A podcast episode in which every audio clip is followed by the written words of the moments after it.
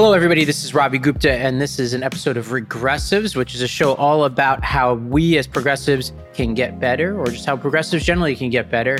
And today we're going to talk about a story of unions selling out their own members, politicians selling out the working class, and about a broken healthcare system. And it all centers around a legal case that's been making its way through the courts here in my home state of New York. And fascinatingly enough, my law school roommate or former law school roommate Jake Gardener has been representing the plaintiffs in this case. And Jake is a graduate of Yale Law School, where he was senior editor of the Yale Law Policy Review after earning his bachelor's degree from Stanford University. And somewhere between his time in law school, he joined the FDNY. Uh, so actually, when I was jumped off to join the Obama campaign, Jake went and joined the fire department, where he was a member of Ladder 43 in East Harlem. Eventually, finished his degree in law school uh, wound up clerking in the district court and in the circuit court for two different judges, and now is a partner at his law firm where his firm has been taking on this case. I can never say your firm's name properly, so you can shout them out, Jake. But Jake, welcome to the podcast. Thank you. It's Walden Macht. Walden Macht. Yeah, Walden yeah, Macht. Walden Macht. WMH. Shout out to them. And this is not a legal podcast, but I love firms where like the partners do the work. You know, like I've I've worked with firms before where they sell you on it and then they pass work down to associates. And what I love about your firm is you guys, among many other things, is like you guys do the heavy lifting, which is great. But okay, that's not what we're here to talk about. What we're here to talk about is a promise that was made, I think, starting in 1966, right? City workers like my mother, uh, who works at a city hospital and uh, has taught at the College of Staten Island. And so she's a two time city worker they were promised a long time ago and continually in writing and verbally that they would get one healthcare plan. And recently the rug was pulled out under them. Um, what should our audience know about this story? There's a lot to know. I'll try to simplify it. So you're right. For the past 57 or so years, so Medicare, the Medicare program, the federal Medicare program, which provides medical care to senior citizens and people with certain disabilities, it's been around since 1966. And in the city, right after Medicare was passed, there was a statute uh, that was enacted that required the city to fund health insurance coverage for city workers and retirees and their dependents. And the health insurance that existed at that time for retirees who were over 65 or who were disabled was Medicare plus what's called Medicare supplemental insurance, which covers the 20% of cost that Medicare does not cover. So 100% of medical expenses were covered by the city. And the city promised everyone that if you work for us, if you risk your lives for us, you know, if you toil away in, you know, relative obscurity for low pay and a lot of stress, towards the end of your life, when you're elderly or disabled, you will be taken care of with Medicare plus Medicare supplemental insurance paid for entirely by the city. And people relied on that promise for decades. And just to pause there, it was they not just relied on it, it was a selling point of working for the city. You know, I grew up in Staten Island where, you know, firefighters like you and teachers, police officers, nurses like my mom, that's my essentially my whole neighborhood. My on one side I got a teacher, on the other side, uh, actually, the teacher moved into a house that was a cop. My mom is a city worker. Everybody's city workers. This is why we were devastated by 9 11 and I think like people often think of city workers as, you know, living large. Sometimes I'm guilty of talking like this, but you know, in your brief, you talk about how over 70,000 retirees survive on pensions of less than $1,500 a month. Nearly 100,000 survive on less than $2,000 a month, and over 150,000 survive on less than 3,000. You know, this is in New York City. Obviously, some of them have left New York City, but that's not a lot, you know, $1,500 a month in New York City. And so a lot of these folks, the healthcare is really important. And the idea that they don't have to pay out of pocket is really important and was a selling point for going into this kind of work and staying in this kind of work in the first place. Yeah. The numbers you mentioned, I think the average person is not aware of that. And I think it's also important to point out that that's a fixed income. We have some retirees who, who we represent who are in their 90s. They retired, you know, say in the 1970s, where if their pension was $17,000 a year, that wasn't great, but it wasn't terrible. Now that pension amount, because of, you know, there are certain statutory limits to how much it can go up, Now maybe it's $19,000 a year. That's nothing. There's no way you can survive on that amount, especially if you're dealing with serious health problems and you have to pay any healthcare costs. So, yeah, the idea that the city would take care of you, your health insurance for life, huge, hugely important, especially if you were risking your life for the city. In the fire department, I know so many people who, after they retired, they got cancer. They retired because of cancer, and not just because of 9 11, although obviously that had a huge impact on the cancer rates, but serious life threatening illnesses where you need to see the doctor all the time. You need to see specialists at, say, the Mayo Clinic. Um, and so you need to be able to see the best doctors. You need to be able to get that care that's ordered by your doctor without an insurance company denying you coverage or limiting who you can see, which, as I'm sure we're going to get to, that's what Medicare, these new privatized Medicare Advantage plans will do. Whereas under Medicare and Medicare supplemental insurance, you can go to any doctor you want, pay virtually nothing, especially if this, when the city is paying for the Medicare supplemental insurance.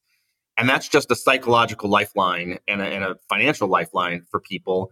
And that's why they signed up. That's why they spent decades serving the city. People like your mom, people like, you know, your neighbors, tons of New Yorkers. There are now about a quarter of a million retired New York City employees who all took the job based on the promise that they would receive certain healthcare benefits. And now the city has said, actually, you know what? Don't trust our promises. We would rather force you into a worse healthcare plan where we will save money. And by the way, that money is not going to, the savings are not going to be seen by New York City taxpayers. Those savings are going to be split between the Adams administration and the active worker unions.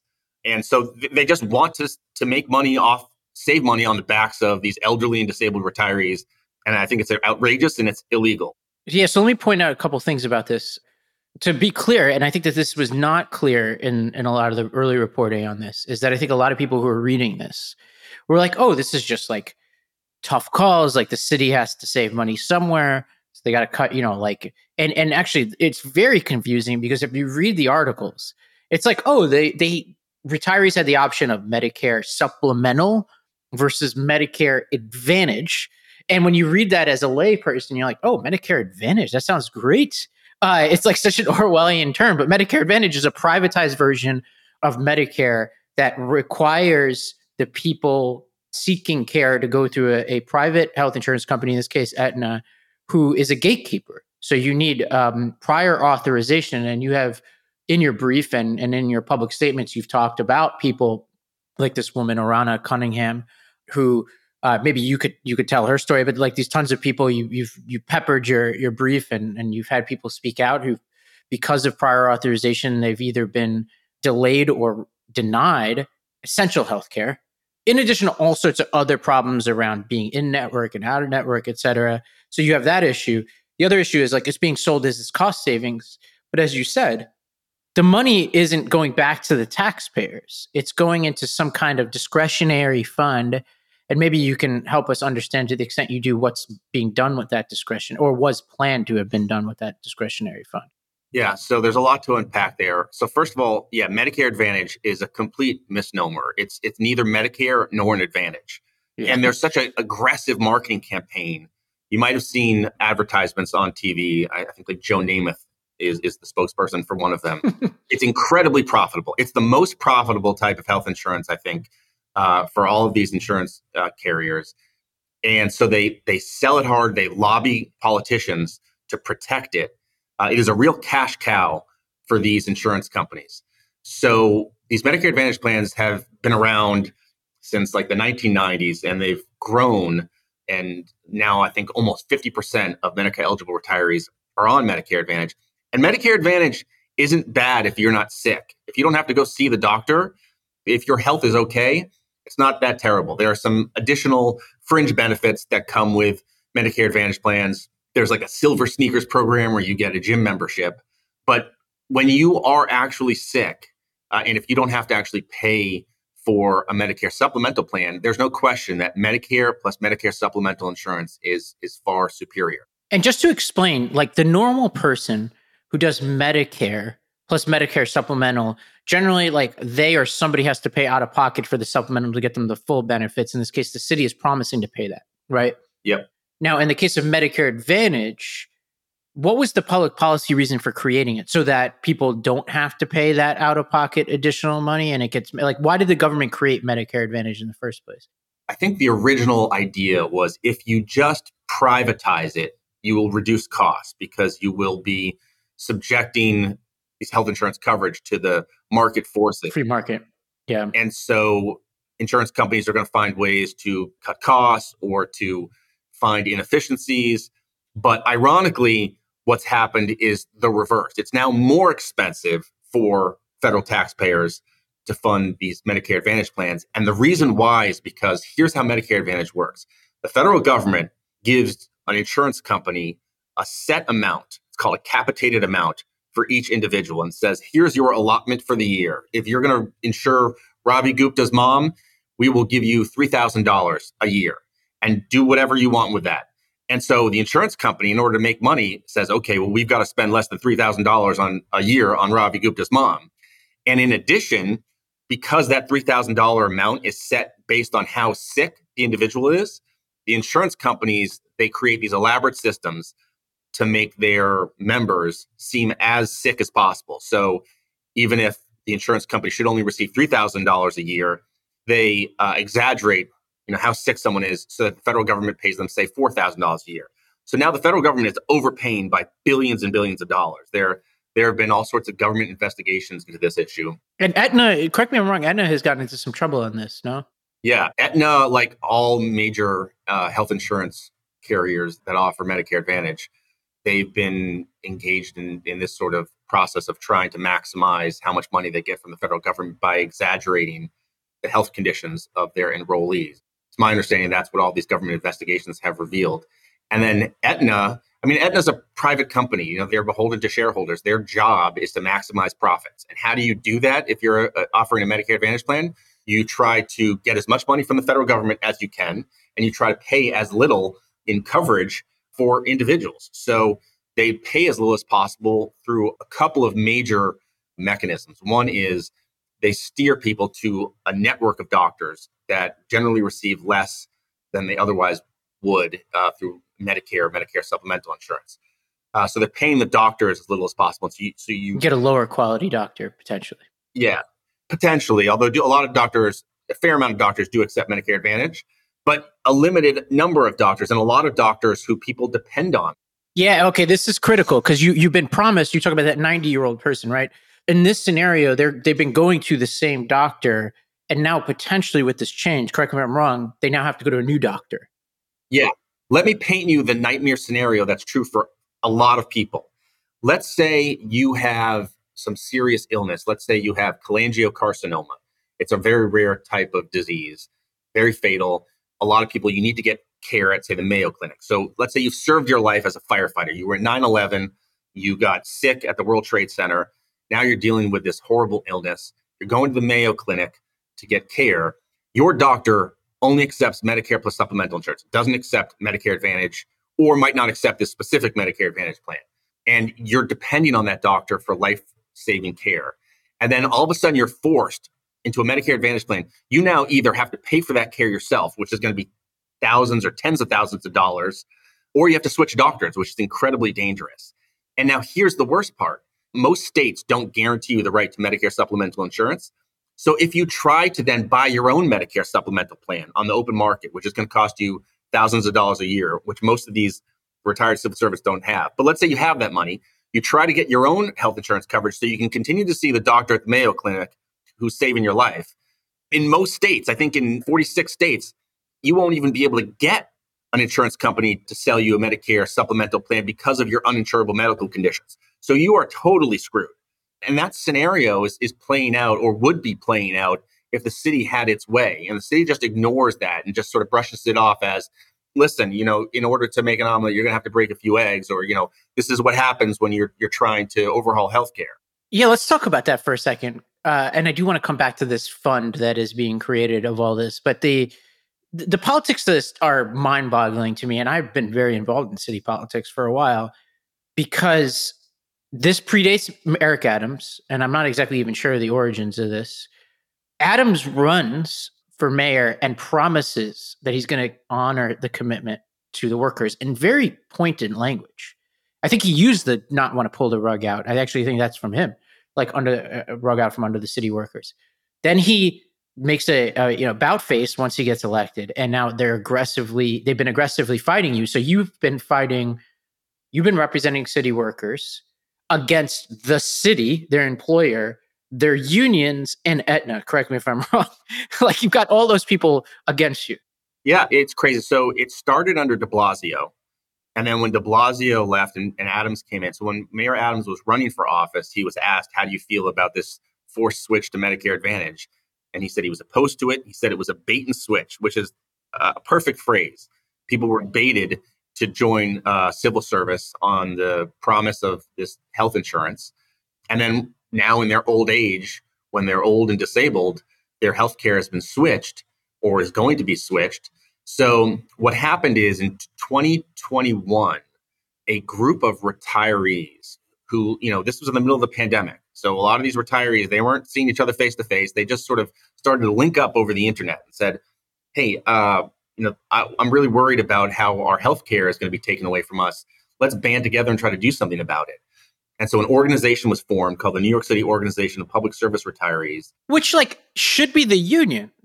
it's like what you just described is like yeah. essentially what the union should be doing. Yeah. So it is this issue is pitting active workers against retirees. And it's crazy because active workers are just retirees in training. Yeah, my mom is still an active worker, but is on your side. She actually, my mom told when she listens to this, she'll know about it. But I don't think she knows you're doing this case. She's been complaining to me for a long time about this change. And I think that gets to the confusion, by the way. Active workers, they think their healthcare is changing too. They don't fully understand. Like my mom, I think, thinks her healthcare is about to change, which maybe it is. I don't fully there, understand. There is so much misinformation. And I think a lot of active workers are just not aware of what's going on. This is basically a couple of powerful union leaders from just a couple of powerful unions. The way the unions work in New York City is a little bit crazy there's an umbrella organization called the MLC, the Municipal Labor Committee. That organization is really dominated by a couple of unions, DC 37 and the UFT, the, the United Federation of Teachers. And they basically get to decide policy for all of the unions. So there are a, lo- a lot of union members who are not on board with this switch to Medicare Advantage, and there are a lot of just unions, and the whole unions uh, is, are against it. But because you have a couple of very powerful unions who control the MLC, and they made this deal to try to get money for active workers that they have control over, and they split that with the mayor.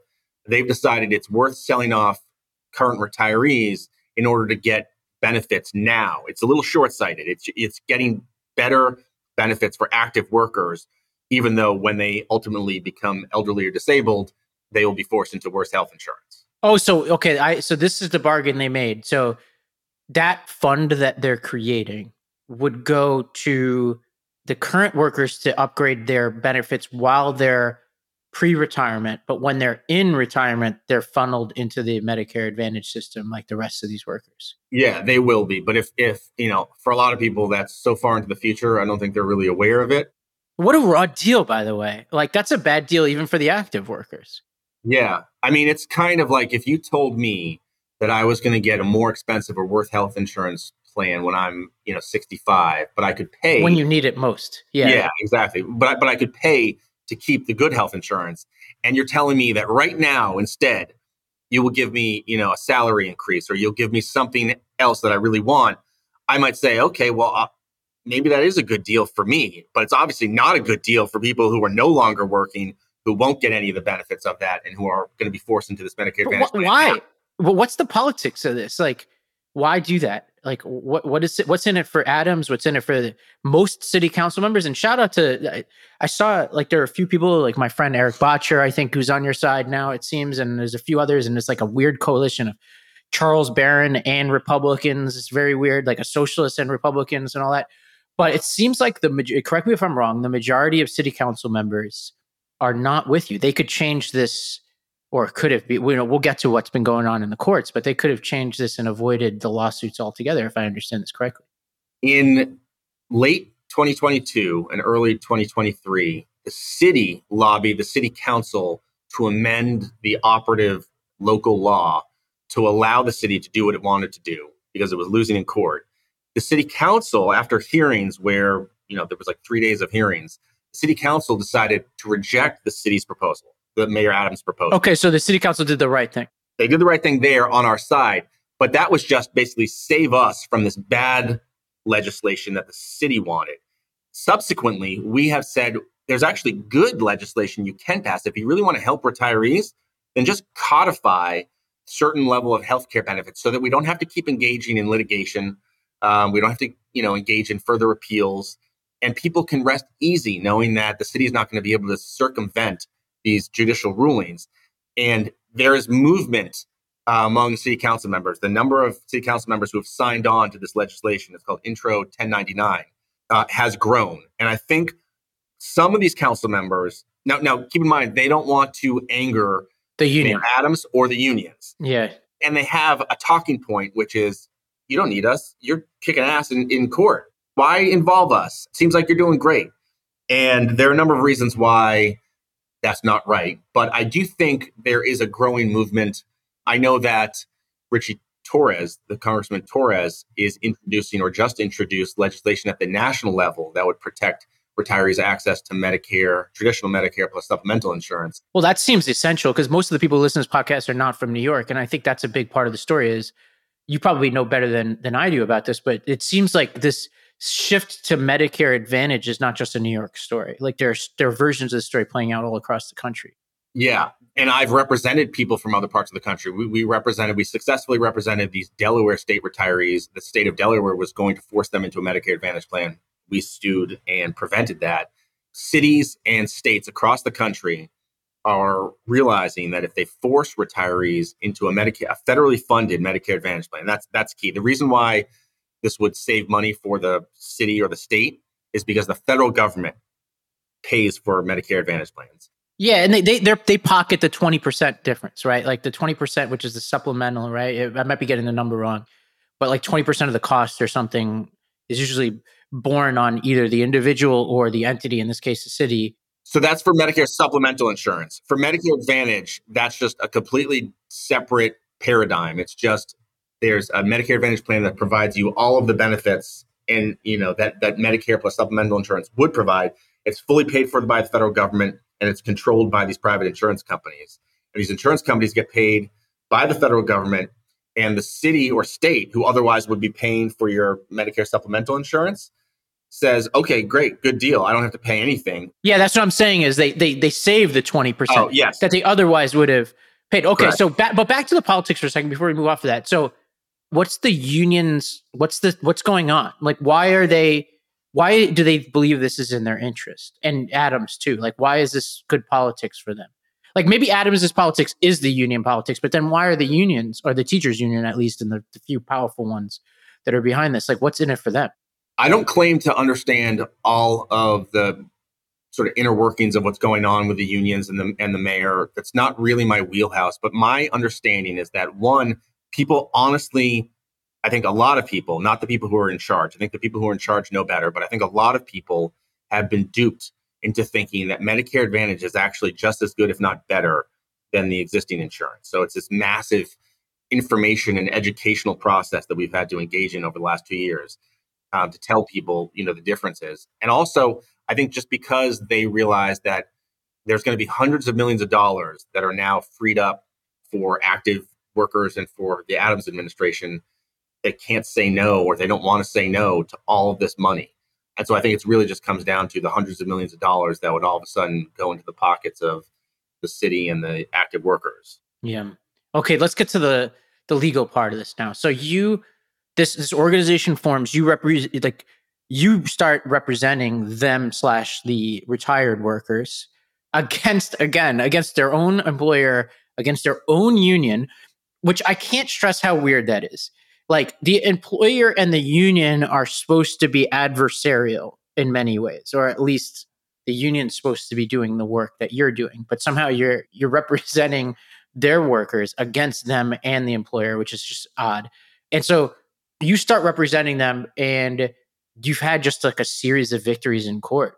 Yeah, so there's three separate litigations that have gone on for the last two years because the city just keeps trying to find they've been on this warpath for the last two years trying to take away the health insurance benefits of these retirees to save money. And each time we beat them back.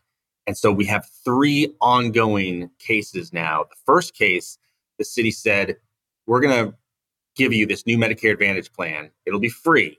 It'll be worse, but it'll be free. They didn't acknowledge that it would be worse, but it would be worse. It will be free.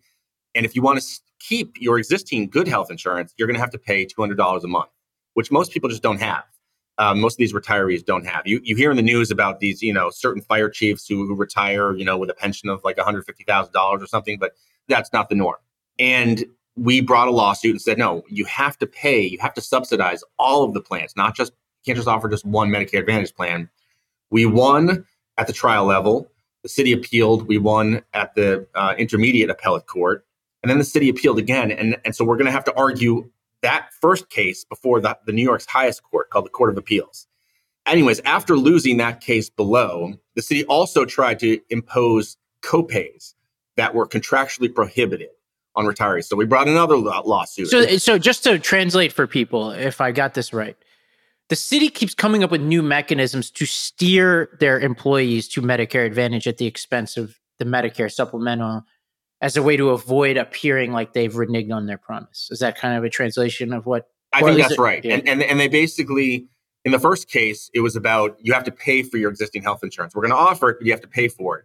And then when they lost, they said, okay, well, we're also going to charge you more for your existing health insurance through copays as opposed to what's called premiums. Premiums is the two hundred dollars a month, but you also have so they're basically trying to find the money one way or another that they had now but then they just got so fed up and they said, all right, well, if you're going to make us pay for all these health insurance plans, and we've always offered a variety of plans for the, the past 57 years. Yeah, always- worth mentioning if Medicare Advantage was a better plan, then it's been on offer, right? For years now, long time.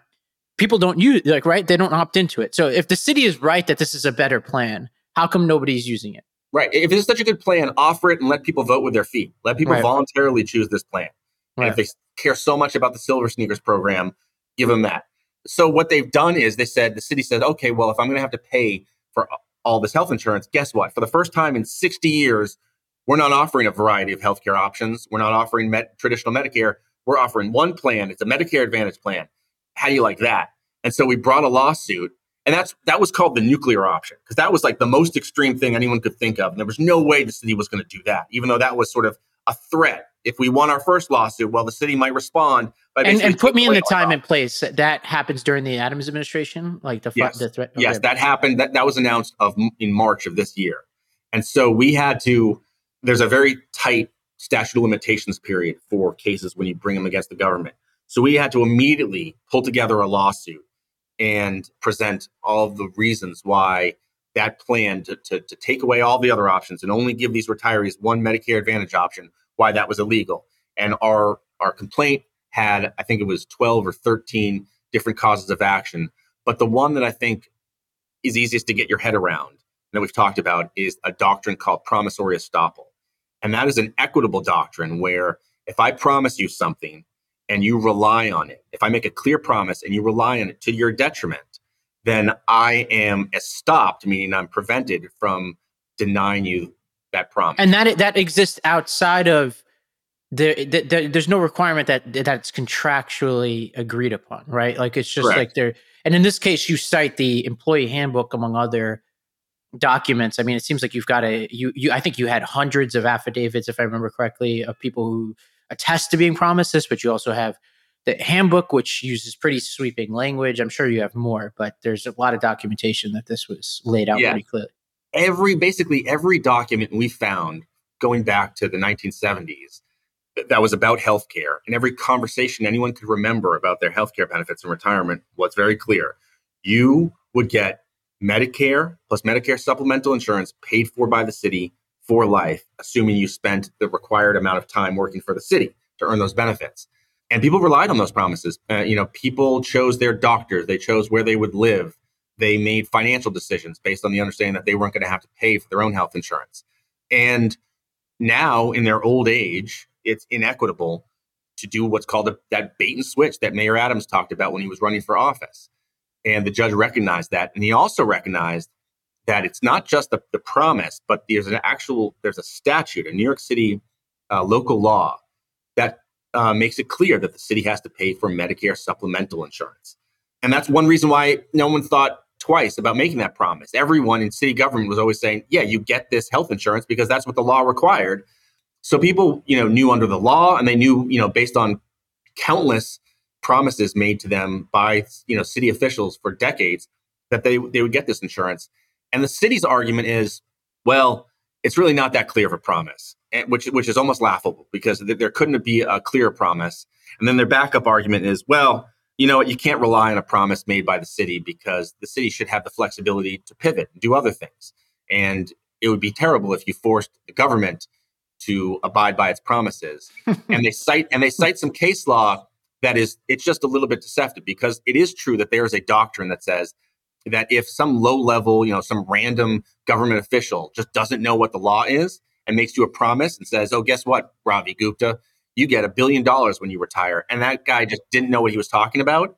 Obviously, taxpayers shouldn't have to pay Ravi Gupta a billion dollars because some random paper pusher in, in, in the government just un- misunderstood what the law required. But that's not this case. There was no law preventing uh, these retirees from getting this health care. In fact, just the opposite. The law required them to get that health insurance. And so you've you've essentially wiped the floor with them in the courts. Like you've won basically every case, and you just won a big one, right? You just won a big judgment. Yeah. So we have won every single case. I I don't want to gloat because we're still fighting the appeals, and I the, law, the lawyers on on the other side have been have been very good and, you know, it's not like our cases have always been just like, you know, this easy process of marching into court and then we embarrass the other side. So it has been hard fought.